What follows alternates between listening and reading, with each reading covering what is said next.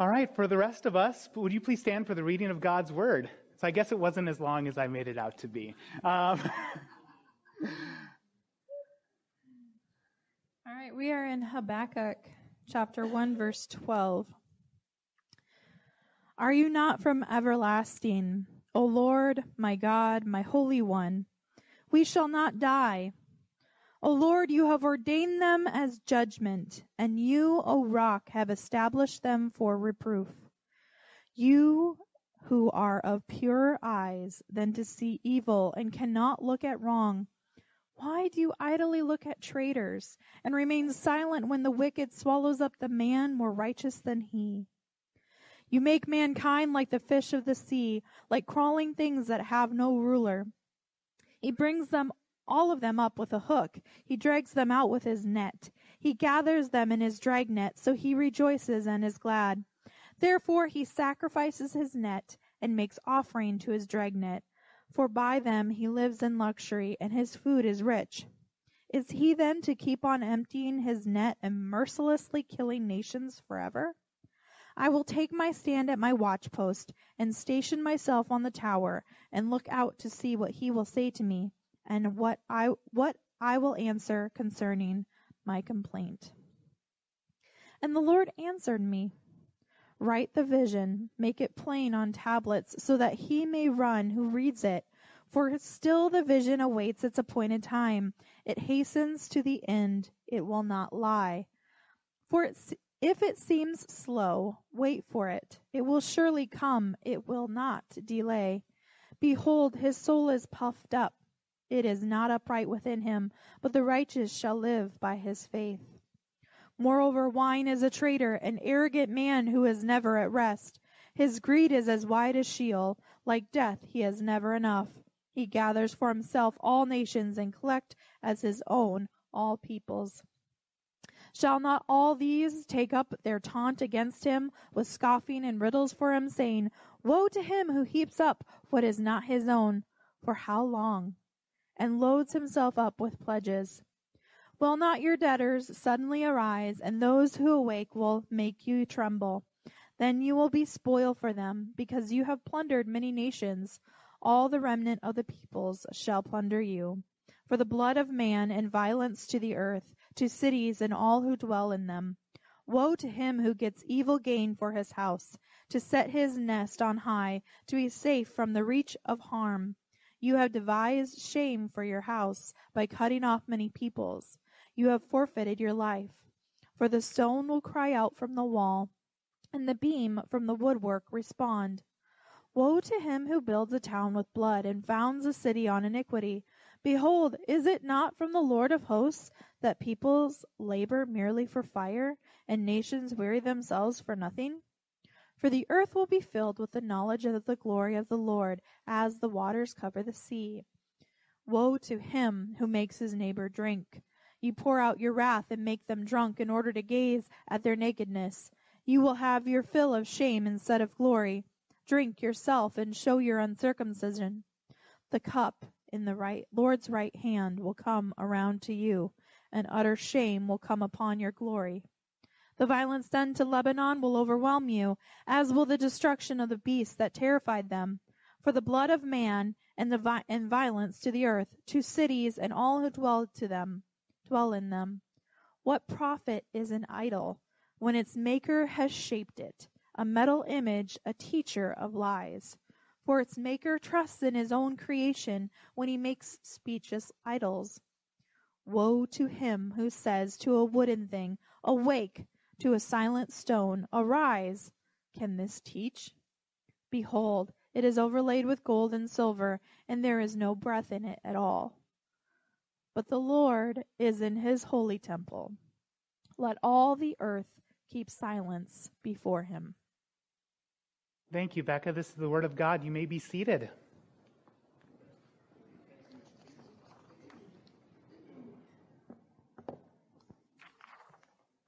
You ever wonder why I have my wife come out here and read to you the scripture before I preach on it? One of the things we're told to do in the New Testament is to commit ourselves to the public reading of God's Word. Takes away my time, but that's okay because it's God's time. and we should commit ourselves to the public reading of God's word. Well, we are in Habakkuk, and no, I did not sneeze. That is the prophet's name. Um, Habakkuk is a um, is part of the minor prophets. They are called the minor prophets not because their message was unimportant or because they were not quite 18.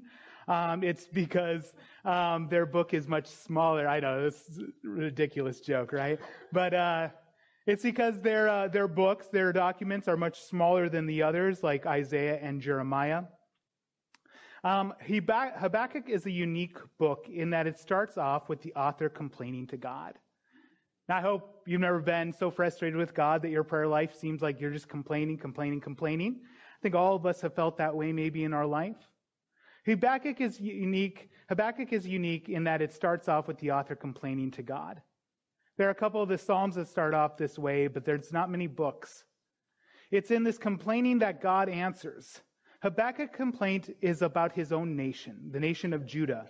It's filled with violence, lawlessness, and perversion. And he's wondering, why isn't God doing anything?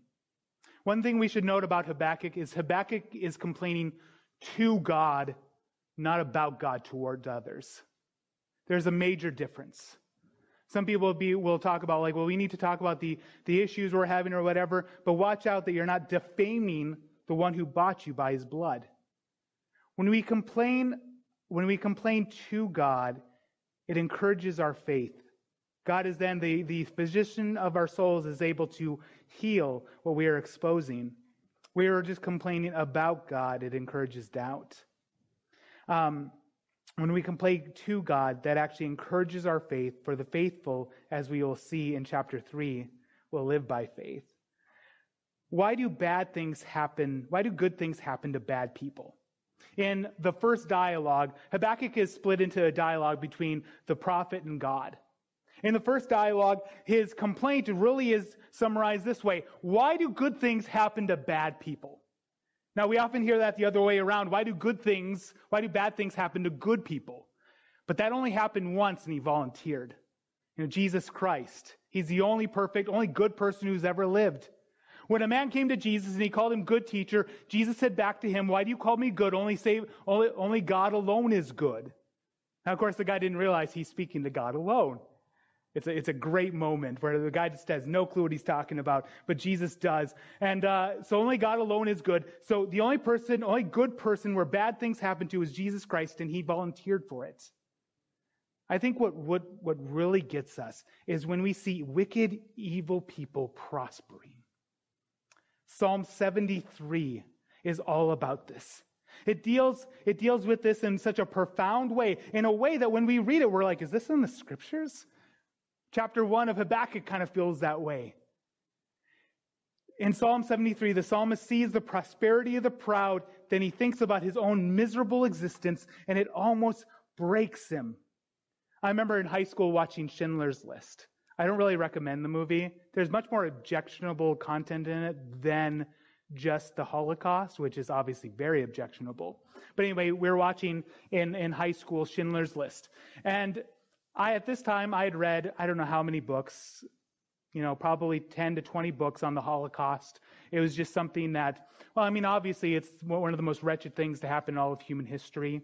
It's one of the things I wanted to make sure I was, I was tender towards. And um, I remember watching this in high school. And the thing that really made me see red, got me really upset, is when I saw the, the German, the Nazi commanders and captains sitting in their nice little area, warm, well fed, and drinking wine, while these poor Jewish people were suffering, starving, and dying. It really bothered me. I think it really bothers us too when justice is perverted. Why isn't God doing something? That is the prophet's complaint. Why isn't God doing something in my nation when he sees justice being perverted, when he sees violence, I cry violence, and he does nothing? Do you ever not understand God? Are you ever consumed with confusion and it becomes hard to even pray? If so, I think you should read Psalm 73 and Habakkuk. Questions and answers the prophet actually gets an answer to his question. Many people will say that there isn't a lot of answers, and they're just dead wrong. I mean, there's a point where we are overcome with grief, where we won't take the, we won't take the answer. But there's answers to every question. And most of these, most of them are, are very, very apparent, very clear. We ask God, why did this happen? After we get some distance, we realize, okay, I understand perfectly why this happened now. You know, there's that, there's that saying, everything happens for a reason. And I saw this on somebody's marquee that said, everything happens for a reason. Sometimes that reason, reason is that you're stupid and you make bad decisions. Habakkuk gets an answer. And the answer is this God is like, I do see, and I am doing something.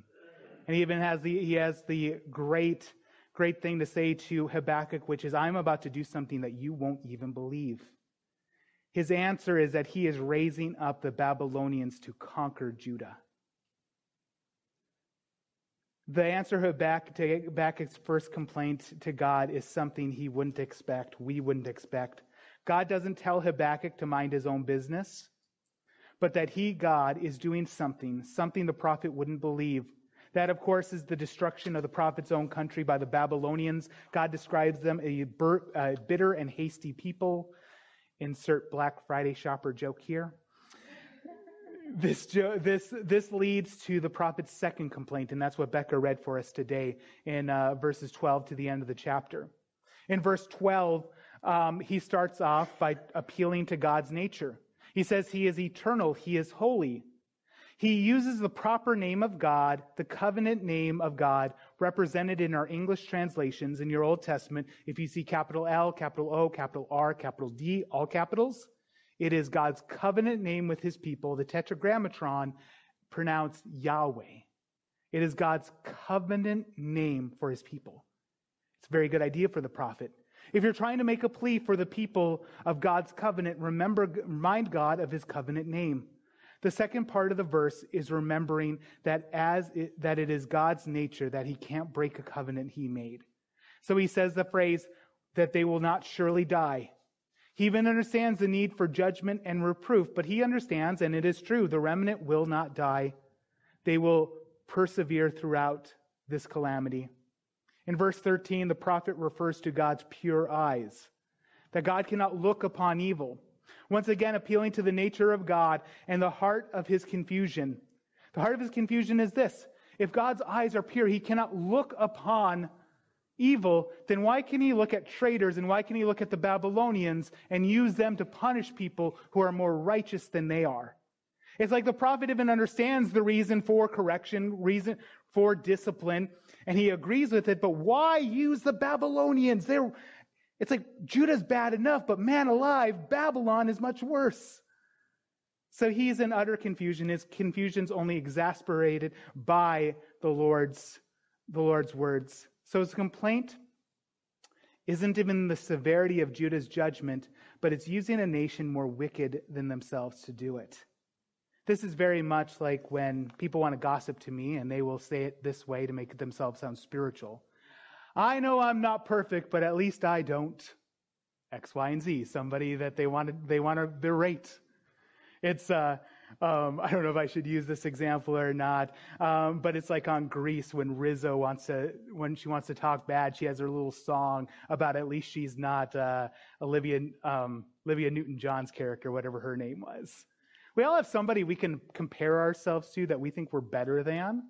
Let me tell you something. The only person God's comparing us to is Jesus Christ. In verses 14 through 16, the prophet uses this um, great metaphor about the nation of Babylon and about fishermen. They are not Peter, James, and John, but this guy, both the nation and their king, that is Babylon, they are fishers of men.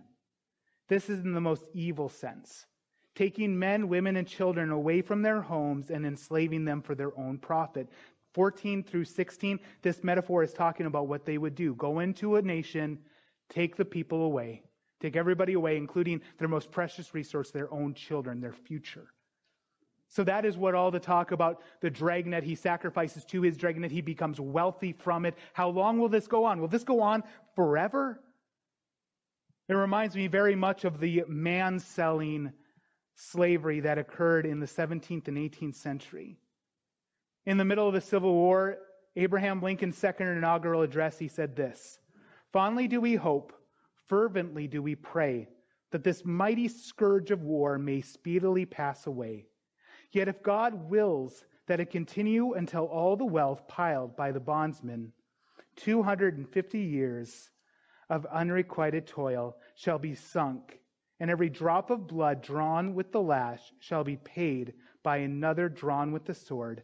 As was said 3,000 years ago, so still it must be said, the judgments of the Lord are true and righteous altogether. In verse 17 is the prophet's question before he decides to wait for God's answer. A paraphrase of it might be this Is there justice anywhere? Will this go on forever?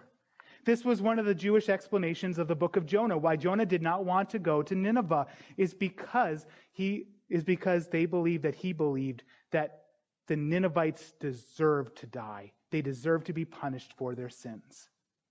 Will there, they may escape justice in this life, but will they not receive justice in the next? Or will injustice reign forever?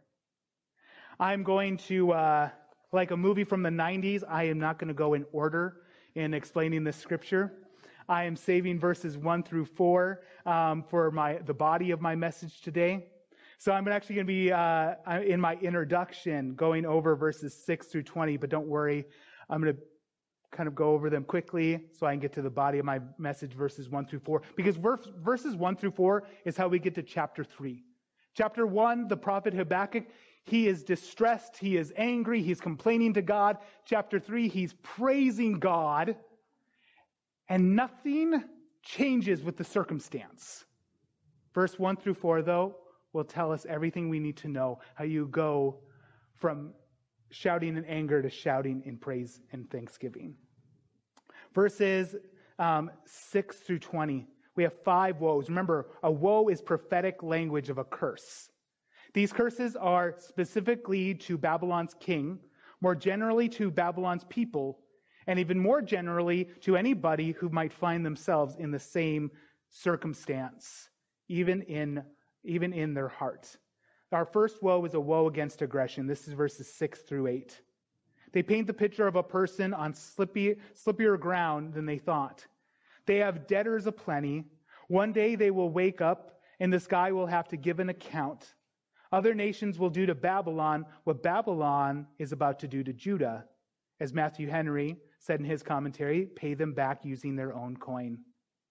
The second woe is in verses 9 through 11 and is referencing the person who builds their life on dishonest gain. It seems right and it seems prosperous, but it all comes to ruin. It is like the person who steals from their job, who's embezzling. And they think, man, my, my job, they're never going to know. They're a bunch of idiots. And then when they're found out, terror grips them. Because now it will not just be money that they have to pay back, but perhaps their own liberty. And they have this, uh, they have this hanging over their head. No wonder for so many charlatans of the past, they say the best night of sleep they ever got was the first night in prison, because now people finally know what they were about. Second woe is a, a, a woe against dishonest gain. Well, I do believe it's entirely possible for somebody to live a dishonest life and only pay for it when they come before the judgment seat of Christ. Personally, I have never known the person who lives by dishonesty to reap anything other than dishonesty in return. It is like an unconscious permission to the people around you when you live in dishonesty for them to treat you dishonestly. Woe against violence, verses 12 through 14. There is no such thing as the ends justify the means. We tell ourselves this. We think, well, we have to break some eggs in order to make an omelet. But there is no child who cries out that God does not hear and that God does not remember. People who live for violence will see violence when they don't want to. Verse 14, however, is a great verse, and it points to something beyond Judah and Babylon, something more glorious. Looking forward to a time when the kingdoms of this earth will become the kingdoms of our God as water covers the sea, so his glory will come. The fourth woe is a, war, a woe against prideful humiliation. Verses 15 through 17.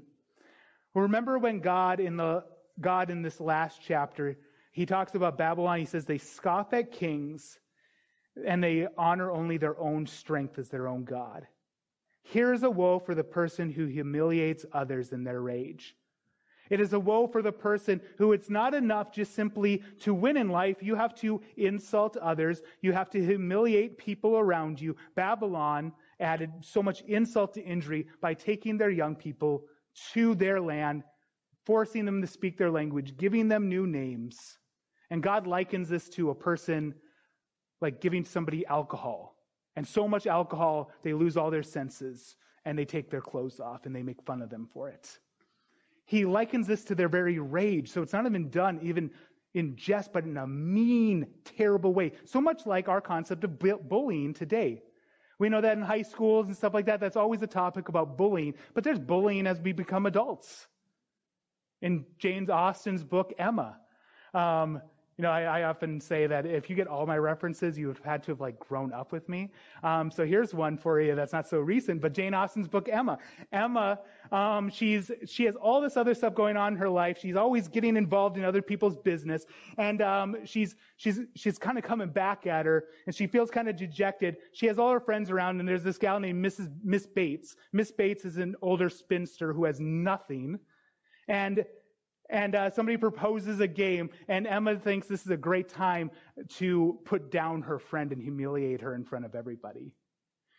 There's there's like people who seem worse in the book than Emma, but that one makes you kind of go like, how could you be so mean to somebody?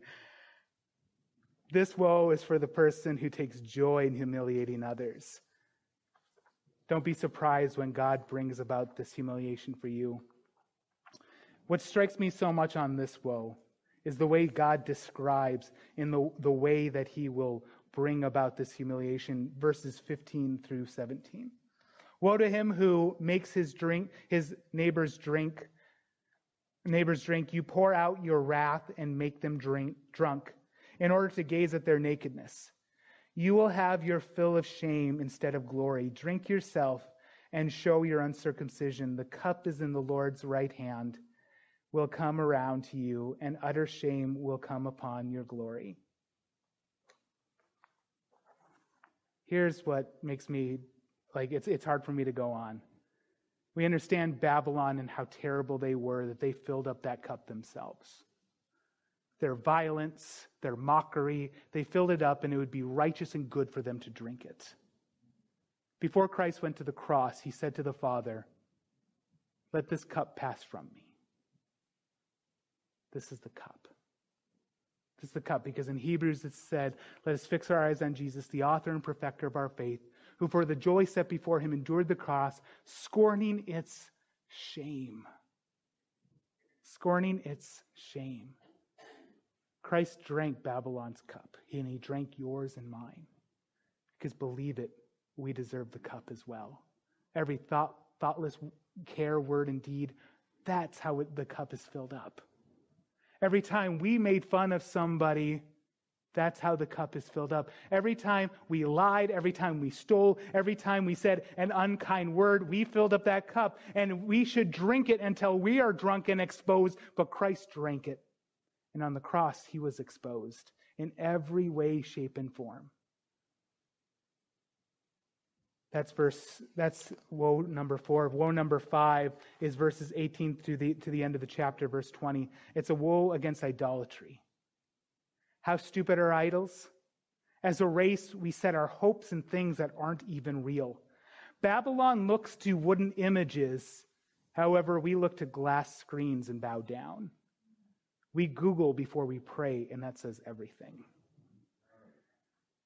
The second dialogue is all about waiting. Habakkuk is waiting for God to make sense. God is telling to Habakkuk, and he's telling us to wait on this prophecy. The prophecy is much more than the destruction of an empire. It's much more than that. It points to Jesus Christ. Have you ever heard the phrase before, wait on the Lord? Sometimes we use it as a cliche as a way of trying to be like, I don't know what to say, just wait on the Lord. Let me tell you what wait on the Lord means. It doesn't mean that you just sit there and stew in your own anxiety and worry, just to let your trouble mind stew and become bitter. This dialogue actually tells us in verses 1 through 4 what it means to wait on the Lord. So my introduction was like everything in my body is verses 1 through 4 because 1 through 4 is the linchpin. It is the center of how you go from shouting in anger to shouting in triumph. You wait patiently, you wait from a watchpost, and you wait and you wait from the cross. Waiting patiently. Not one of my favorite topics. I don't know about you. Not very many people like waiting. Beck and I was what were watching this uh, science fiction show the other day called Doctor Who, and the doctor uh, in there it had this. I told Becca, I'm putting that in my message tomorrow. Um, somebody tells the doctor, "You said you said we had to wait, we had to be patient," and the doctor says back, "Yes, you, not me. I hate being patient. Patience is for wimps. I can't live like this. Don't make me. I need to be busy." I'm like, was that the doctor or was that me? Waiting patiently is an act of the will.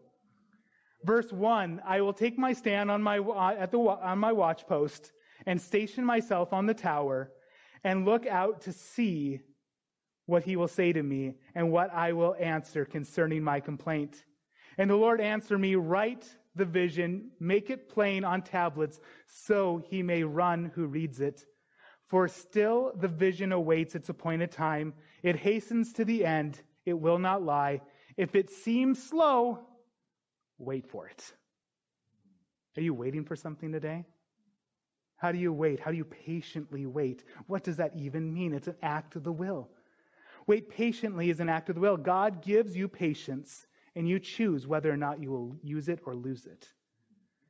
Habakkuk in verse 1 says that he will wait for, for an answer and will be ready to answer in kind his complaint. God starts off his oracle with, if it seems slow, wait for it. This is something to do. It is not, it is not the absence of action. It will come in its own time. We know the ultimate fulfillment of this prophecy is that when the time had fully come, God sent his son, born of a woman, born under law, to redeem those under law. Jesus waits patiently as he prays until his sweat drops like, falls like drops of blood patience, and the fruit of the Spirit. I have often said before, I'm not a patient man, but I shouldn't say such things because it's not true. It's not right.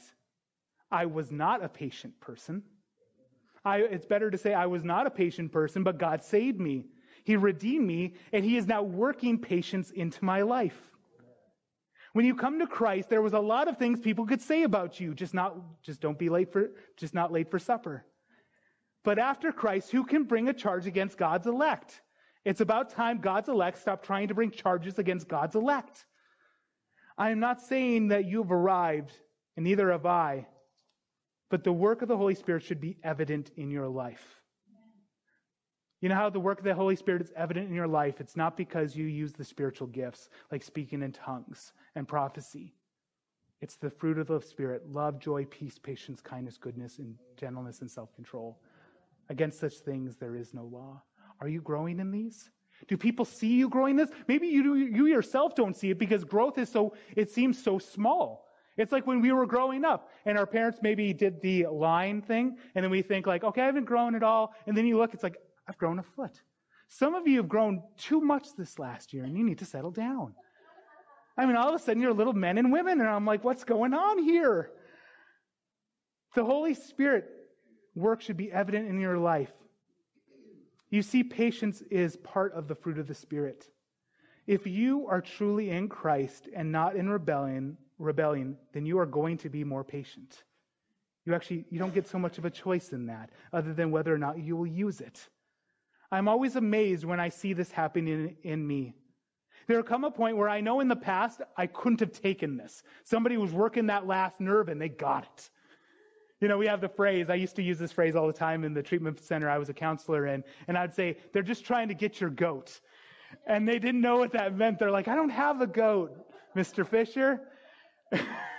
I'm like, that means your temper, means your patience. They're trying to get that away from you so you get in trouble and they don't get in trouble. You don't really have a goat, and I don't know where you'd keep it if you had one. Goats are adorable, though, in pajamas. I just want to say that. Um, they want to get your goat. You decide whether or not you're going to do this. I'm always amazed in my own life when it seems like somebody's about to get my goat, but then all of a sudden something comes upon me and I have joy in the moment and I can endure it with great joy and happiness even when somebody's being difficult. I, mean, I, I saw this so much when I was a youth pastor. certain things that would just drive me nuts early on. I could take, and then, you know, it, it, it's hard then not to have a self righteous attitude when you see impatience in others. So, one thing that would always bother me is that people would have infinite amount of patience for kids until they became teenagers, and then no patience. And then for teenagers, we treat them kind of like young, we treat, we treat them like small adults. And uh, it was hard not to be self righteous in that because there was certainly a time where I did the same thing. But this is the work of the Holy Spirit in us. It causes us to grow in this in love, joy, peace, patience, kindness, goodness, gentleness, and self-control. Look at Job. You know, he could have been considered a man of sorrows, but he was not the man of sorrow. Job 23, 9 and 10.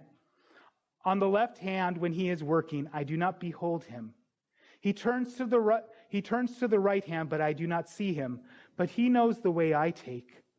When he has tried me, I shall come out as gold.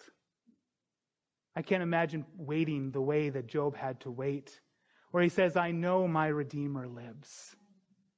Job didn't wait perfectly either. He waited probably better than any of us will ever wait, but he didn't wait perfectly. In fact, he says a lot of crummy things about the Lord, and the Lord confronts him on it. But Job was justified not by what he did, but because of whose he was, because of his faith. And at the end of Job, Job will, God will tell Job to pray for his friends because Job honored him when his friends would not. Painting, uh, sorry, uh, patient, um, waiting patiently is active. It is not passive.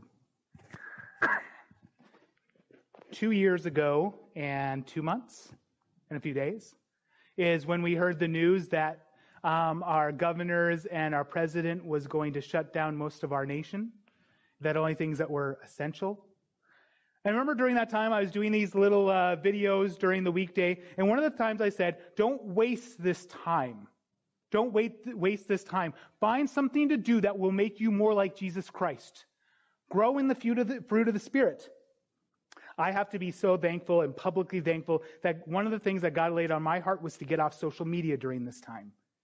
Because in social media, you saw people who were not waiting, who were not patiently waiting on the Lord. They were waiting like Israel when Moses went up to the mountain.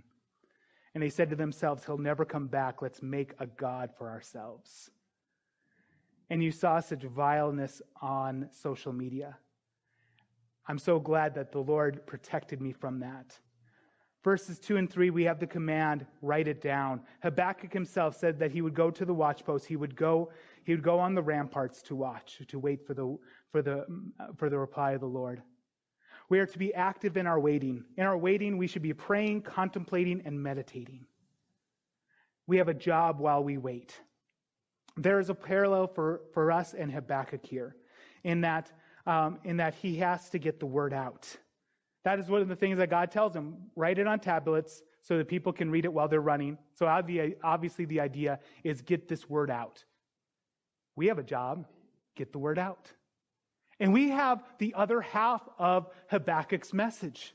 This is only one half, which is judgment for evildoers.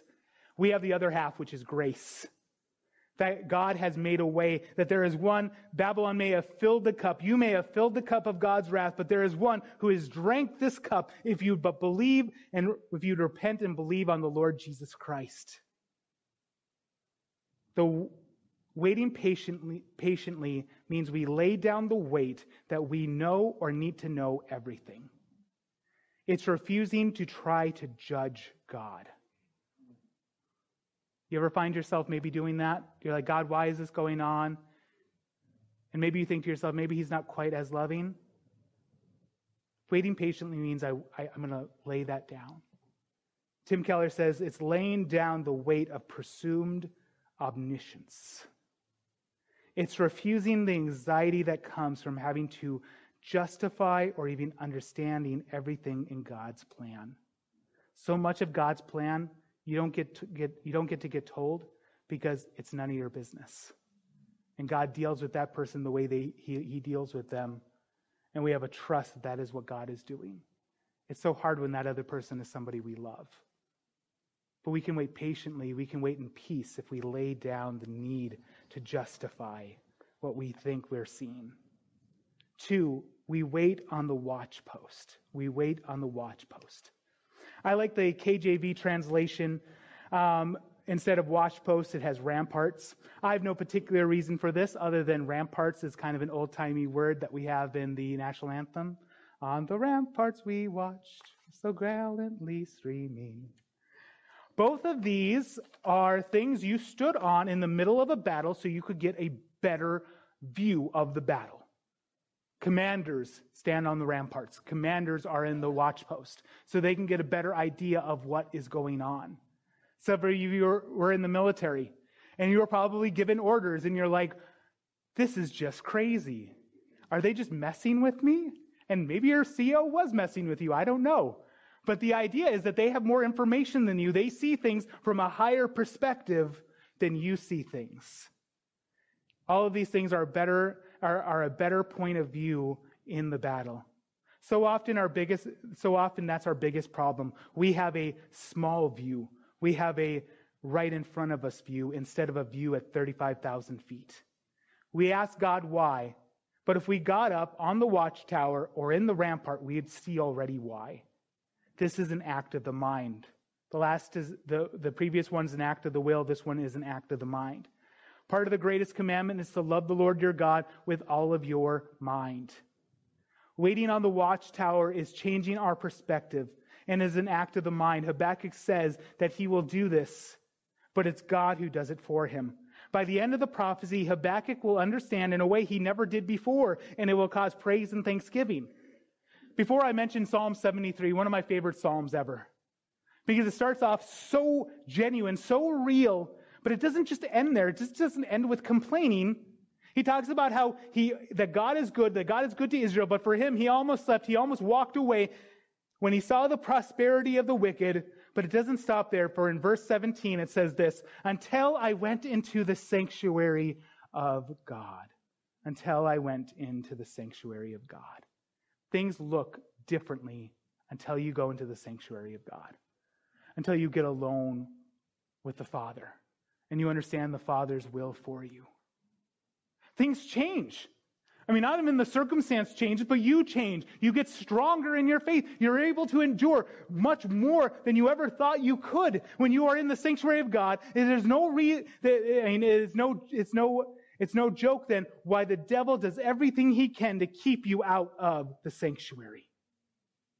To the prophet's credit, while he doesn't understand, he's even upset and angry about it, he stays in a position ready to hear from God.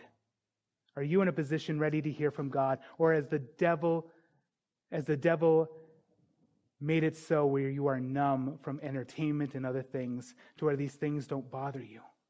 Are you in a position to hear from God, ready to go into the sanctuary of God? You know what I mean by that? Not simply coming to church on Sunday, but that because God has sent the Holy Spirit into our hearts, we are now the Holy of Holies. At any point in time, you can be in a crowd, you can be by yourself, you can enter into the Holy of Holies. The place that the high priest could only go once a year, you can go at any point in time. Do you know that's why the devil fills your life with so much busyness? He doesn't want you waiting patiently. He doesn't want you waiting from a higher perspective. He wants you waiting in anxiety and fear so that you forget, I can go to a place where I can receive help and grace, where I can approach the throne of grace with confidence. In 2 Corinthians 4:17 it says this, "For this light and momentary affliction is preparing for us an eternal weight of glory beyond all comparison." You know who wrote that? A guy named Paul the apostle. Remember me talking about how bad Jesus was whipped before his execution? Paul had that twice. He probably didn't walk right because his spine was messed up. You remember, like, I mean, I remember, if you've ever seen a movie like Spartacus or Gladiator, you have these people fighting wild animals. He did that in Ephesus. He was shipwrecked a day and a night. Okay, I was one time on a small lake in a paddle boat during an okay sized storm, and I was terrified. He was on the ocean a day and a night. He all of this affliction, and he says, in fact, there's a, in fact, there's this time where he says that they despaired even to the point of death, and he says, for this light momentary affliction. You can't say that if you don't have a view, if you don't have the view of Christ. You don't have the view of Christ. I've seen people who live lives of such privilege and pleasure live in utter turmoil of heart because their perspective is only on the things they don't have. You probably have too. You know, you just turn on TLC, right? And you see just tons and tons of people like that. My super sweet 16. Dad didn't get me the pink Mercedes. My life is terrible. When you have a perspective of Christ, though, it changes things. You know, Paul wasn't the Terminator. He, he actually talks about despairing to the point of death. But when he gets into the tower, when he gets into the rampart, it just seems light and momentary. There's something far better that makes the other stuff look just petty. And that takes me to the third point. It's verse 4. Behold, this, uh, be, behold, his soul is puffed up. It is not upright within him. And so we only have half of one verse here. But the righteous shall live by his faith. That one phrase right there, it's one of those things where you read over it or whatever, but when you get a hold of it, it changes your life. The New Testament writers, they got a hold of this verse, and it's like it changes the way you see your whole world when you realize that it's not about what I do, it's about whose I am that makes all of the difference. It's not about striving to be perfect, but it's about accepting the one who is perfect. And now the law of God is my delight. It's not my terror that one day I will be judged for it. My righteous one will live by faith. We wait from the cross. The New Testament writers will take this half of the verse and they will expound upon it. Romans 1:17 for it is the righteousness of God is revealed from faith, for faith, as it is written, the righteous shall live by faith. Galatians 3:11. Now it is evident that no one is justified before God by the law, for quote, the righteous shall live by faith. In Hebrews 10:38, second half of the verse, but my righteous one shall live by faith. Verse 4, or more specifically, the second half of verse 4, is one of those unassuming verses that will blow your mind when you understand it. Verse 4 will be quoted by New Testament writers and explained in the wider and nearest context possible. Righteousness comes from faith. The five woes can be applied to a lot of countries, to a lot of peoples, and to a lot of people. Some of it to all people. But there is one whose righteousness was absolute. He was tested in every way, and he was without fault. It is the one who drank the cup in our place. When you wait, preach the gospel to yourself. Wait from the cross. Remember that your righteousness isn't something you do, but because of whose you are. That while you were yet sinner, a sinner, Christ died for you. So in all things we wait from the cross with our eyes fixed on Jesus. All of the Old Testament is about Jesus. Not so much in a one to one comparison, but there's a scarlet thread throughout every verse of all of Scripture that leads to the very heart of Jesus Christ. All of this is true about Babylon and Judah, and everything the Lord says will take place, but the righteous will live by faith. Sometimes there's something that happens in our life, there's something coming up, and we're like, God, I don't understand, but you don't have to understand. You can wait patiently. You can wait from a higher point of view, but you wait from the perspective of Jesus Christ. Say, yes, I don't understand, and I can lay that down. It's what causes Habakkuk in the next chapter to go from, to go around singing, even though nothing has changed. His joy, his peace, his center is the Lord. Worship team, would you come up at this time?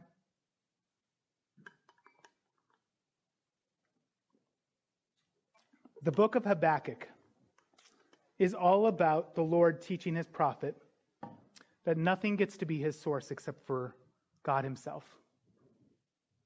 Judah was the righteous of the two kingdoms. The kingdom itself was promised by God to be his kingdom, people plucked out from the earth to bless all nations, and now it'll be destroyed. If Habakkuk's hope was on anything other than God, there's no reason for there to be rejoicing because Judah itself will be destroyed. God will not let anything or anyone be your source other than Him. Your source of joy, peace, and love can only come from Him. In this book, we see the prophet so burdened about his country. His country can't be his source, though. It's a poor God. It's not what brings him peace in chapter 3. Chapter 2 doesn't give a stay of execution for Judah. Everything God says he will do. And finally, God mocks idols, and he mocks yours too. I heard a friend say to his congregation, he was preaching, and he said, You make a God out of your children. I'm glad he said it and not me. Because if I would say it, I would probably point out how when somebody's kid comes to them and they come out as homosexual, transgender, all of a sudden their theology changes. So then who's the God in your life? And if I was to say that, I might point out how, uh, how all of a sudden, if your kids aren't acting the way you want them to, you despise them. They might be your God. I might say, I might say that if your kid can do nothing wrong, and when the teacher tells you they're, they're doing all these things, you're like, not my little Timmy, they might be a God in your life. That's a hard one, isn't it? That even the good things, the blessings in our life, if we put on them the weight of God, we will crush them under it. And that by giving up our idols, it frees us to love better than before. But if we make even good things in our life, the blessings in our life, into an idol, we destroy them under the pressure of an expectation that they cannot fulfill. How inadequate are the gods that we make? Comfort is not peace. Excitement over the latest iPhone is not joy. Ministry is not joy. This is something that if I ever get to preach at a Bible college, I'm going to so just heap on people. Because when I was in Bible college, that's the thing I do. It's like when I get in ministry someday, then things are going to be good. I remember when I, I, had a period of waiting, I'm like, finally, if I get into ministry, all of my problems will be taken away. Then I get into ministry and nope, not at all. I mean, I love being in ministry, don't get me wrong. Oh, I love it. I've never worked a job in my life, though, that on Monday I have to remind myself of the promises of God or I fall into a deep depression. I've never worked a job in which um, the cares of an entire congregation are on my shoulders. Ministry is not my joy. Music is not my peace. And affirmations are not love. The righteous live by faith, and they receive their reward from the one who gives the faith. So, in summary, there's so many things for us to wait for. Primarily, it's the second return of Jesus Christ. But there's other things in our life that we just we, we'll be in a state of waiting. But in our waiting, we, one, we wait patiently. We give up, we, we lay down the, the, the presumed omniscience to have to understand everything. We wait from a higher place. We see things from a different perspective. We see what God is doing in and through our life and through the lives of others. And three, we wait with Christ in our vision. And we realize that the ultimate work of everything in our life is to see other people know Jesus Christ. That's kind of hard when somebody's being a jerk, though, right? That we want them to see Jesus. I remember one of the things, a hard, hard lesson that Christ taught me when I was a high schooler is that if I was upset with somebody, I needed to pray for them and I needed to say something kind to them from my heart. I couldn't just like be like, hey, nice glasses today.